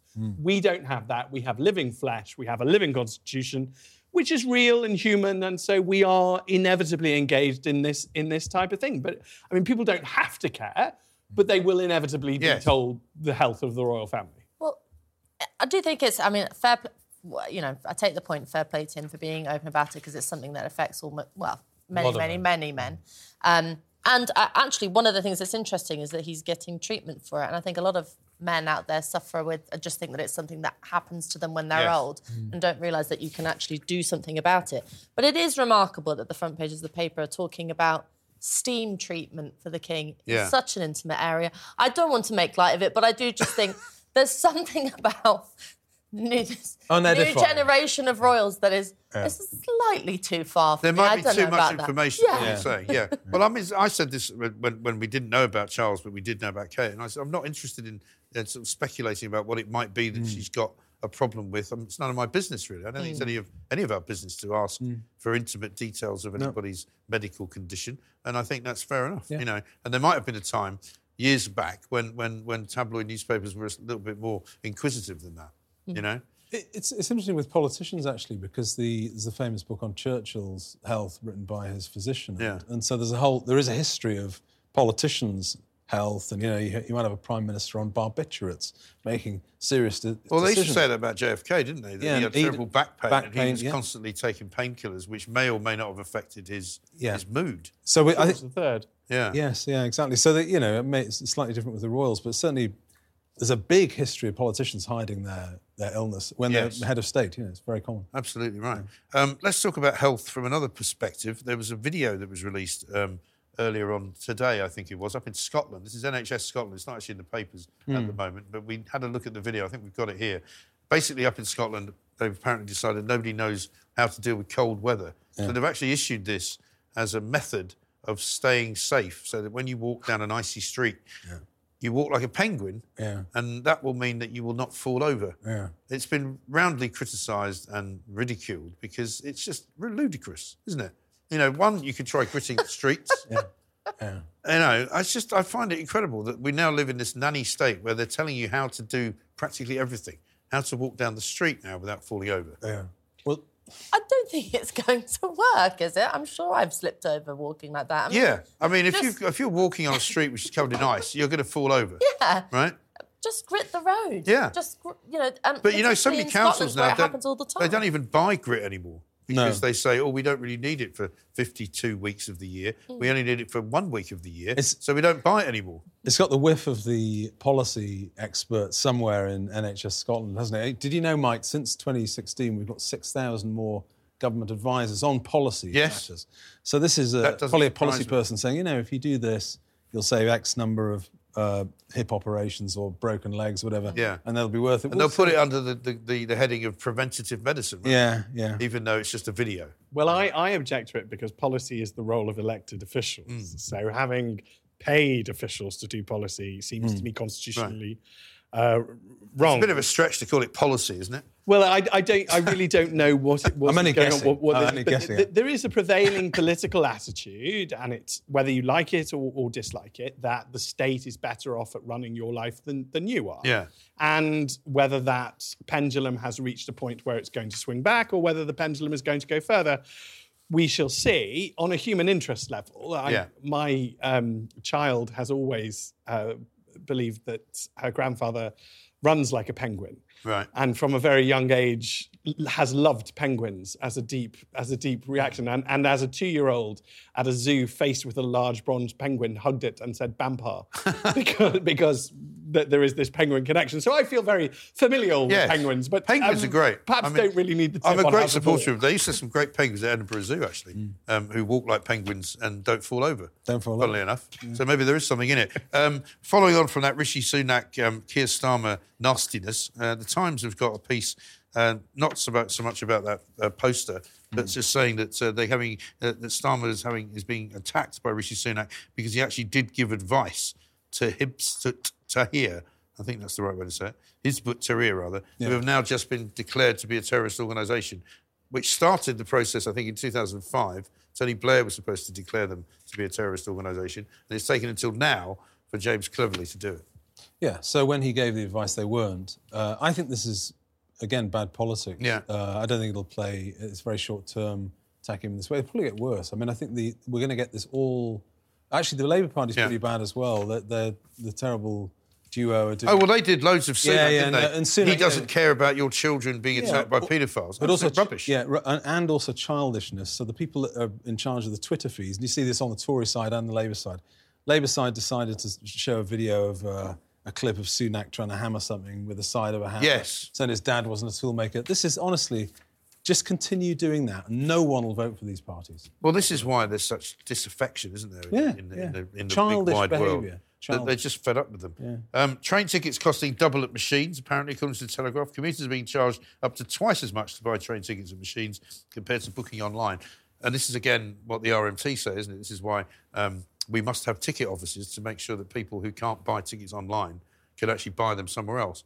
I've given up travelling by train. I just don't bother anymore. Hmm. People that I know that do it find themselves incredibly frustrated. Well, you don't want to sound like a luddite, but it does. But there is so much that doesn't work unless you actually are able to talk to a human being. Yeah, I've just right. spent two hours on the phone to an internet company that shall not be named, and uh, you know, to the point where I was almost screaming. Yes. Just please. Well, do you know what happened it to me this week? I took my daughter to Heathrow just between Christmas and New Year, and there's a drop-off place where you drop them off, and then you're supposed to pay a fee. And of course, I completely forgot to pay it because you're not allowed to sit there and pay it because if you do that, uh, you get charged extra for sitting there too long. So I just now got a fine for it, you know, forty quid for Yeah. literally spending about a minute in a in a zone where you, there's no other way of paying. You can That only pay stinks. online. See, a lot of these things may actually be challengeable. Yeah. And what happens because in my lifetime as a barrister, access to justice has rescinded. Yes. So little things don't get thought about in the way that they No. probably should. Mm. Hmm. And the behavior of train companies over the last 10, 15 years has been deeply questionable. Yes. The way that you turn up to a machine and it tells you, oh, you have to do that. You ha- yeah. That, that's not free and fair contract, which Right. is what the law expects. But they make it more difficult, don't they? Because it's like if your train is late and you're supposed to claim compensation, inflation, Yeah, it's such a complicated process that you just give up and go, But I'm it- not bothering. well, that, that was the EU solution. So Yeah. we'd, we'd end up with a bad legal system, and but you'd be able to get compensation for it. Yeah. And You worked hard enough for it. it, it's out of our. If it's, you it's can be not. It's not our normal system. Our No. normal system would be much more simplified. And this point I've, I've, I often try to make, Mike, and I really must write about it, is that I think that there is a constitutional duty in this country for law to be understandable Yes. for everyone. Absolutely. Because ignorance of the law is no defence. 'Cause you So can't get you'll be access to held it. guilty Yeah, yeah, if you didn't, yeah. don't Yeah. know what the law is. At the same time, our law should be understandable for everyone. Yes, and you shouldn't need a lawyer to understand it. Whereas in America, where I lived for 10 years, you couldn't do anything without a lawyer. And that's kind of where we're going now. Finally, for anybody who smokes, I don't know if any of you do, um, smokers are apparently getting charged even more money. Inflation is driving prices up. So just give up, is what I say. Yeah, I'm, I'm an ex-smoker. I was. It took me three times to give Yeah. up. I was on sort of 50 a day right before. Well, so it's- yeah, listen. it's a good idea. It's all over. I'm afraid. um, I'm glad you gave up, but, that's all for me. I've got to, I've got to, I've got to go. Um, you've been watching Independent Republic Republican Mike Graham. It's been another fabulous show. Thank you to all of you for coming. Um, thank you. We'll see you tomorrow.